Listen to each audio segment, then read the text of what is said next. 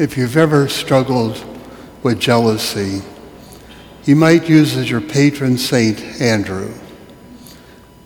When there were four disciples that were chosen first Simon, called Peter, and Andrew, James, and John. But every time Jesus takes anyone with him, it's Peter, James, and John. Andrew gets left out. So if you've ever felt jealous or felt somehow slighted or somehow you are always the one ignored, maybe take Andrew as your patron saint, okay? I have no idea, but that's one of my questions to ask Andrew, hopefully. What was his thought during that time? Maybe he wasn't bothered by it all, but I got to think he had to feel somewhat, you know, why was one of the first ones? Why am not I included? Anyway, that's my thought. But notice it said Jesus took the three of them up on the top of the mountain to pray. It was in prayer that this happened. Remember the story in Luke's Gospel of, John, of Jesus' baptism by John? It wasn't until Jesus went aside and prayed that the voice from heaven spoke to him, saying, You are my beloved Son. You, my favor rests on you.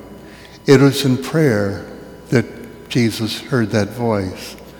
And so it's also in prayer that this encounter with the presence of God is experienced by Peter and James and John. It was they were in prayer.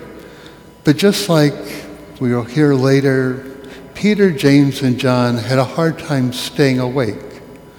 It said they were asleep, and then they woke up, kind of just like the Garden of Gethsemane when Jesus said, pray for an hour, while, and he went aside to pray.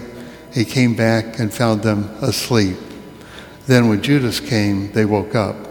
So anyway, they had a tendency or maybe a difficulty of just staying awake during prayer. Just maybe. But with what we hear in this gospel is the, what Peter, James, and John heard this is my beloved Son, with whom, upon whom my favor rests. This is the one. He said, listen to him. And that's the message given to us this Sunday. Jesus is the one recognized by the Father, and this is the one to whom we are to listen. So I very much want to encourage you to go to this gospel in chapter 9 of Luke's gospel and listen closely to what Jesus says. What he told them just before going up the mountain was the Son of Man had to suffer and be put to death and rise three days later. But then he also said, if you want to follow me, you must be willing to take up your cross each day and follow in my steps. So Jesus promised his followers that there would be a cross. There would be a challenge, a difficulty in life, not one that we want to embrace, but one that life presents to us. And that cross, maybe, is the part that we need to play in the saving work of Christ.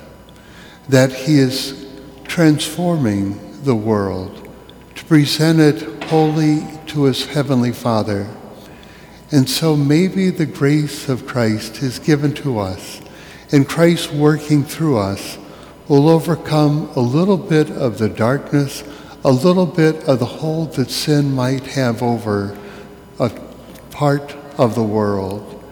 And the cross we might be carrying actually is a share in the suffering of Jesus himself through his love and his mercy transforms the sinfulness and darkness of our world, that he might in a way embrace all of creation united in him and present it to his Father in heaven.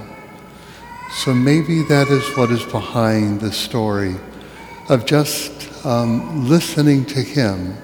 Then take the rest of the gospel, because it seems like from then on, Jesus does a lot of teaching of his disciples. There weren't many miracles that he worked after that, but most of it is his teaching. So that is being faithful to his words from heaven. Listen to him and see what he is saying and speaking to us. But another dimension of this gospel that the church wants to hold out for us today is in the letter of Paul in the second reading, saying, uh, Our citizenship in heaven, and from it we also wait a Savior, the Lord Jesus Christ. He will change our lowly body to conform with his glorified body by the power that enables him to bring all things into subjection to himself. The story of Christ's glorification or transfiguration is really the destiny or the desire that God has for all of us. That one day we too might be glorified. We might be so transformed by the love of God that His love just radiates from our whole being. That's what the church is saying to us.